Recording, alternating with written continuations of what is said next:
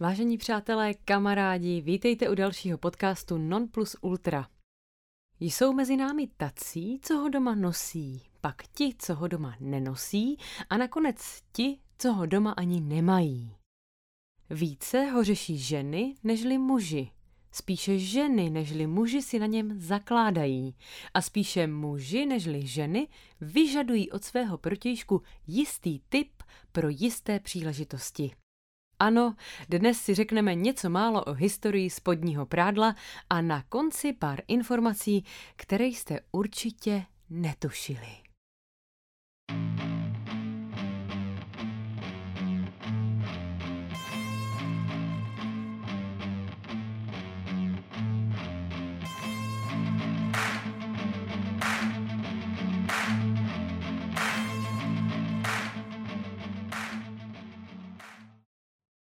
Kdo by taky chtěl mít doma děravé a vytahané bombardáky našich babiček, ne na památku, ale jako část našeho odění, jako součást toho, co jsme podědili po našich předcích a co musíme nosit?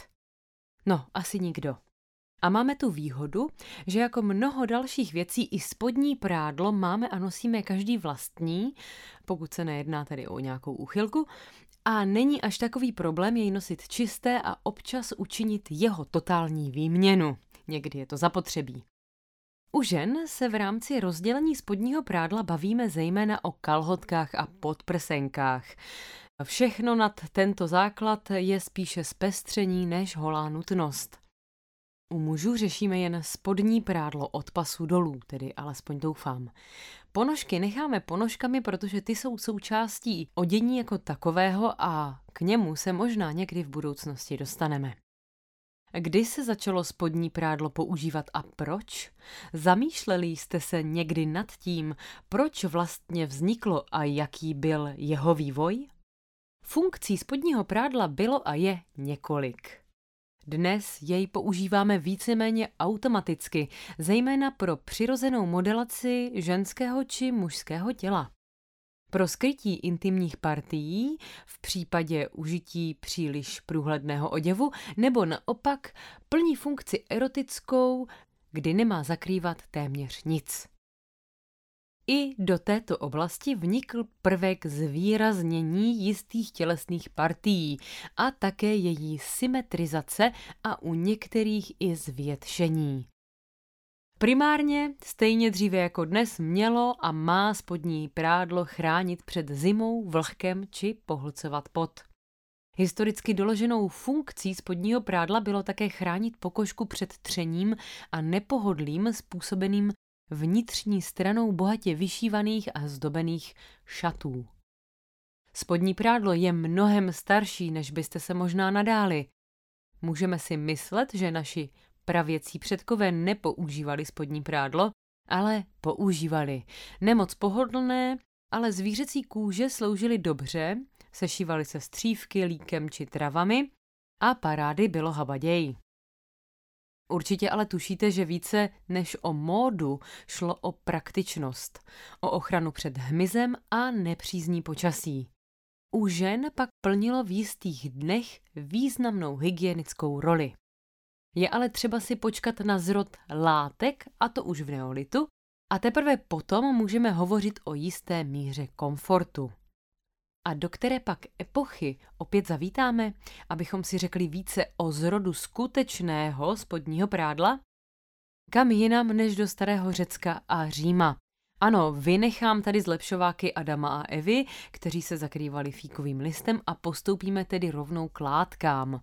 První zdokumentované spodní prádlo se datuje zhruba do doby 3-3,5 tisíce let před naším letopočtem, Nicméně šlo hlavně o bederní roušky pro muže, které plnily spíše funkci ochranou než estetickou. Ve starověku byla pak měřítka krásy a praktičnosti různá, v počátcích se jednalo spíše o androgyní styl módy a spodní prádlo plnilo velmi základní utilitární roli. Řecká nebo římská žena si podvázala hruď obvazem, kterému se říkalo apodesma v Řecku a v Římě to byl strofion. Spodní prádlo pro mladé dívky se označovalo pojmem mastodeton. Šlo o jakousi stuhu, která obepínala ňadra a měla také zabraňovat růstu prsou, neboť móda v tu dobu diktovala trend malého poprsí. Římanky nosily obvykle tuniky nebo štóly a pod nimi stejnou výbavu jako řekyně, i boky měly stažené. Ňadra mladých dívek v Řecku byla obvazována pomocí ténia nebo fasie, což byl ekvivalent toho římského mastodetonu. No a větší hrudníky drtily kožené mamiliáry. Materiál pro výrobu těchto předchůdkyní podprsenek byl buď len, vlna a někdy i kůže, kterou si ženy omotávaly prsa přes tuniky anebo pod tunikou je nosily. V dnešní době máme k historicky prvním podprsenkám naštěstí hodně daleko. Stahovalo se také břicho pomocí proužku, jak jsem říkala, stahovaly se tedy prsa, břicho, boky a to břicho se stahovalo také pomocí proužků látek či kůží. Ženské formy byly těmito postupy opravdu spíše potlačeny. Tunika dostatečně volná dokončila práci dokonalého zabití ženských tvarů. Až později se v této společnosti začalo dbát o zvýraznění ženských křivek. Ovšem některé typy spodního prádla připomínají bikiny nebo současné kalhotky a podprsenky. Mezi nejznámější patří vyobrazení v římské vile Kazále na Piazza Armerina na Sicílii. Římané nosili pod togou jakési spotky, jenž se nazývaly subligákulum. A pád západořímské říše také vedl k vymizení mužského zvyku oblékat si spodní prádlo. A tak se zdá, že barbaři, římané takto označovali všechny národy, které nemluvili latinsky, a přišli ze severu a nenosili žádné spodní prádlo. A tato tradice pokračovala až do konce středověku. Bude trvat ještě mnoho staletí, než budeme svědky renesance pánského spodního prádla v pravém slova smyslu. Na rozdíl od časů, které budou následovat od 18. století dále, se spodní prádlo tedy mezi antikou a renesancí vyvíjelo jen velmi málo. Od 13. století začínají pruhy látky nahrazovat lněné spodky, alespoň u pánů. Obecně ale není spodní prádlo v oblibě, jde spíše o nutnost. Pánové, vy se do toho určitě rychle vžijete, když si představíte, že byste se měli navlékat do drátěné košile a brnění na ostro. Ve středověku si stále ženy ovazovaly ňadra plátěným pruhem látky, který tedy prsa stahoval a pod šaty nebo tuniky se nosily bílé košile. O těch už jsme si říkali v díle o historii hygieny. Ty se dali vyvářet a zachovávali jakous takovou z hygienu. Muži začali tento typ košilí nosit od 15. století. U nás se jim říkalo spodnička nebo také oplečka. Po stoleté válce a velkém moru se výrazně zvedla chuť lidí žít a vedla nejen k demografické explozi, ale také explozi pohlavních chorob. To ale malinko odbočuji. No proč? Protože v tuto dobu ve Flandrech textilní průmysl začal vzkvétat. Vznikaly nové způsoby tkaní a barvení a do oblasti oděvů byla vnesena notná dávka luxusu. No a v průběhu 16. století se objevují propracovanější ozdoby a jemnější látky. Výšivky rozzáří strohé tuniky, a tím pádem bude prádlo i erotičtější. V roce 2008 tým rakouských archeologů odkryl několik kousků spodního prádla datovaného radiouhlíkovou metodou na konec 14. a začátek 15. století. Mezi objevenými kusy dámského prádla byla podprsenka ne nepodobná moderním podprsenkám, čím se dokládá vynález a použití tohoto typu spodního prádla dávno před moderní dobou a vyvrací se dogma, že pod košilí byly ženy od pasu nahoru nahé. V 15. století a v období renesance se móda mění a do módy přicházejí obnažené mužské nohy nasoukané do úzkých punčoch. Konečně se i ženy mohly kochat pohledem na mužné tvary. Původně dlouhé spotky se musí zkrátit a začnou se na nich objevovat první poklopce.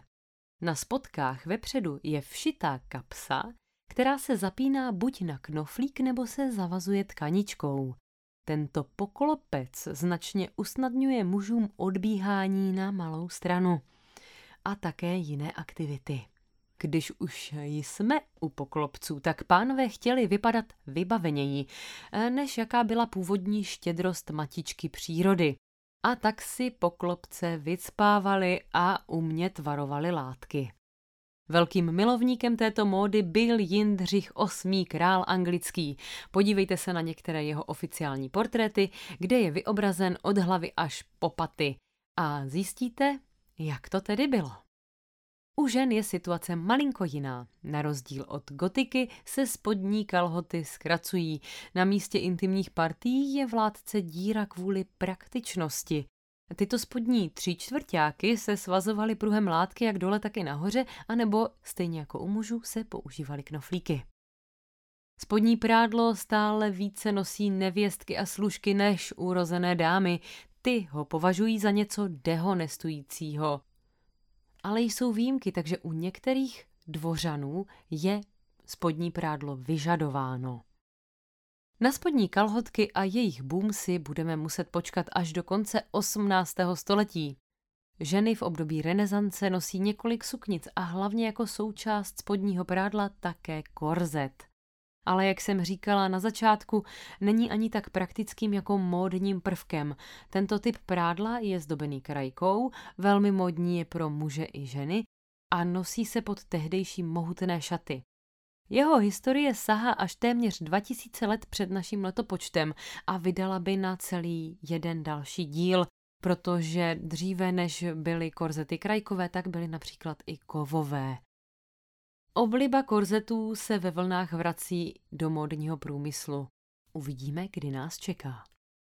Začíná se opět objevovat trend spodního prádla, jež zvýrazňuje ženské tvary. V 17. století si krajky zamilovali muži i ženy. Spodní prádlo začíná být vidět a jeho styl se mění. V době krále slunce Ludvíka XIV. se z jeho dvora šíří móda postavená na luxusu a eleganci, které se projeví i v intimním odění. Vpředu šněrovaný korzet nese jméno Gurgandína. Odhaluje košily a je zdoben malými uzlíky též zvanými tatezí, nebo bouton train. A v tu chvíli se začíná se spodním prádlem probouzet už tolik zmiňovaná erotika, jež ohlašuje století potěšení, které už jsem napříč díly podcastu Non Plus Ultra několikrát zmiňovala.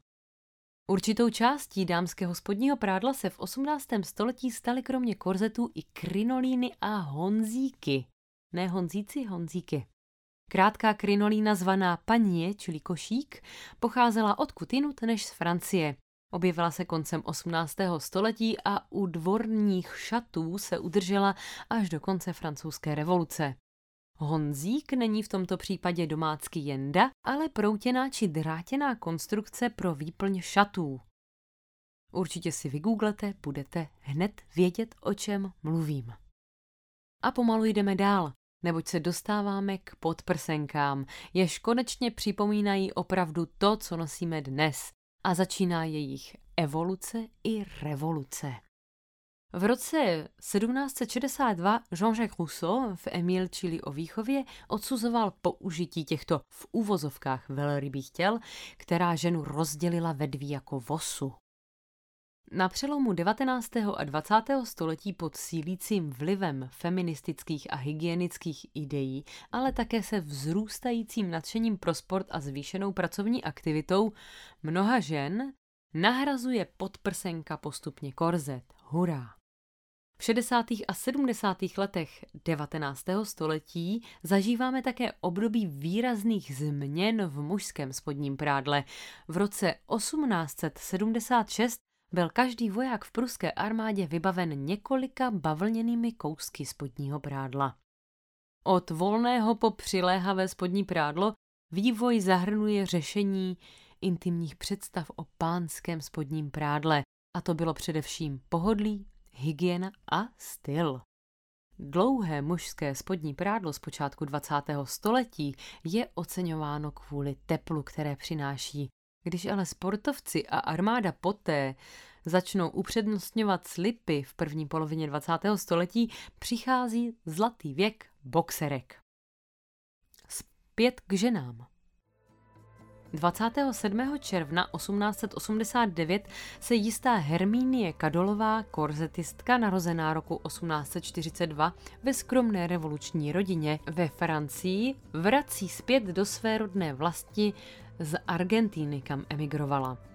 A jako první představuje na světové výstavě v Paříži model podprsenky zvaný Corselet Gorge. Požádala tehdy Přadleny Stroa, aby jí vyrobili gumové popruhy, které zlepšily pohodlí pro ty, kdo je nosili a podala si patent v roce 1898. Nicméně tento model, který měl stále vnitřní strukturu korzetu, nebyl příliš oblíben a pomalu upadl v zapomnění. V březnu 1893 ve Spojených státech jistá Marie Tucek, prostě uh, Mánička Tučkových, původem z naší malé kotliny totiž, úplně konkrétně z jeho českého Selecka, Přišla také se zařízením nazvaným Breast Supporter, sestávajícím se z jakési kapsy pro každé ňadro a systému popruhů upevněných pomocí oček a spon. Tento model byl velmi podobný moderní balkonetové podprsence, ale nikdy nebyl patentován, což je škoda. A nezaznamenal potom ani výraznější úspěchy a historie musela tedy kráčet dál. V roce 1913 vytváří také Marie Phelps Jacobová podprsenku oddělující jedno ňadro od druhého. V roce 1914 prodala tento patent za 1500 dolarů, dnes asi 25-26 tisíc dolarů společnosti Warner Brothers Corset Company se sídlem v Bridgeportu v Connecticutu. Tři bratři vlastnící tuto společnost se zasadili o první skutečný vývoj podprsenek. Vyvinuli pružnou tkaninu, ale především zdokonalili velikosti košíčků, e, nabídkou velikostí od A ne do Z, ale od A po D. A oživili myšlenku náhrady látkových podvazků za elastické. Skutečně se však podprsenka prosadila až na konci 20. let 20. století. První podprsenky byly vyráběny z plátna, hedvábí, šifonu a také batistu.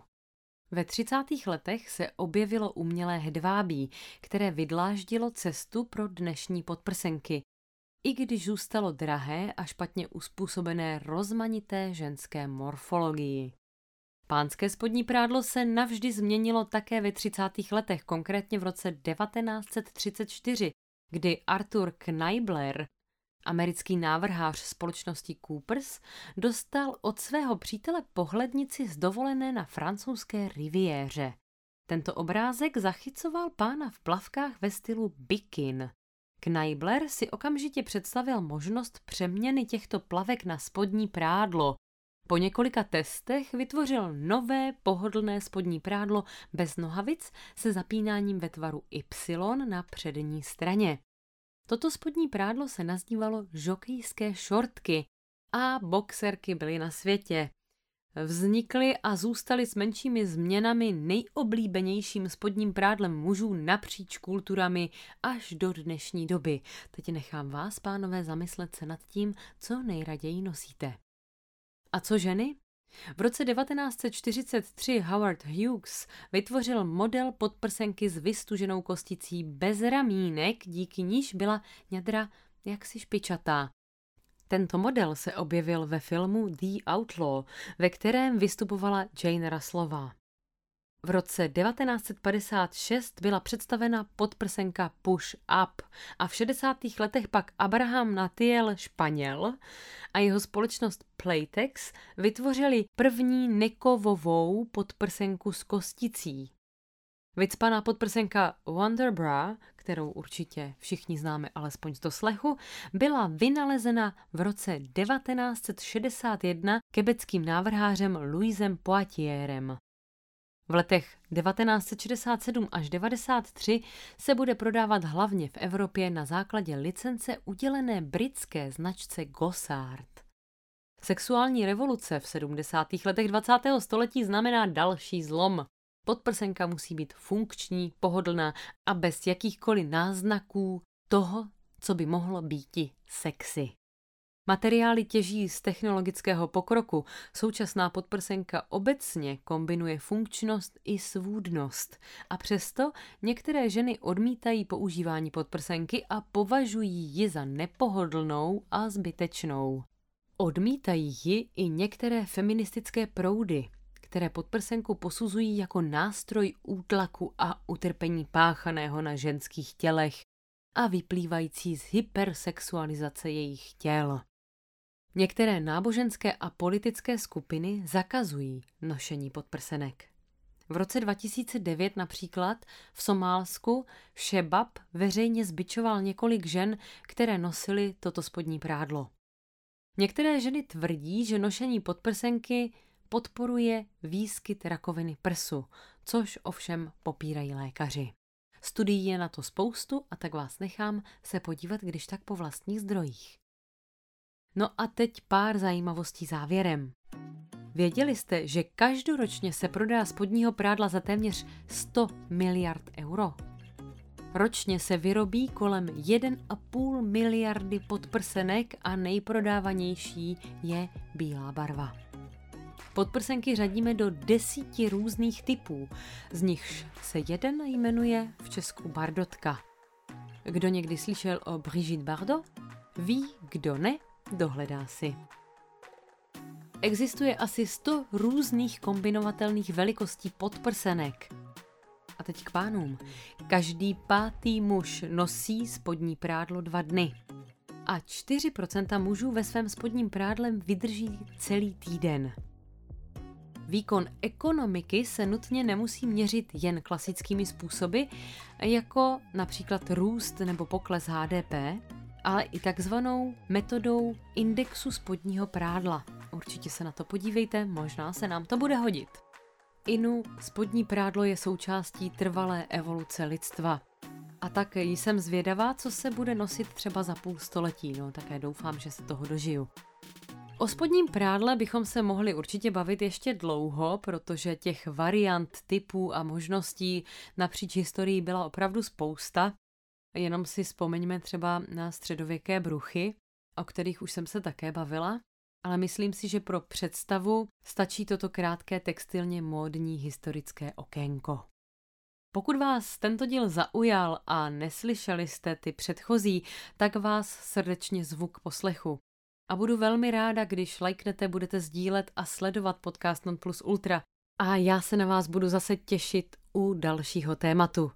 Přeji vám všem krásný čas, teď i pak.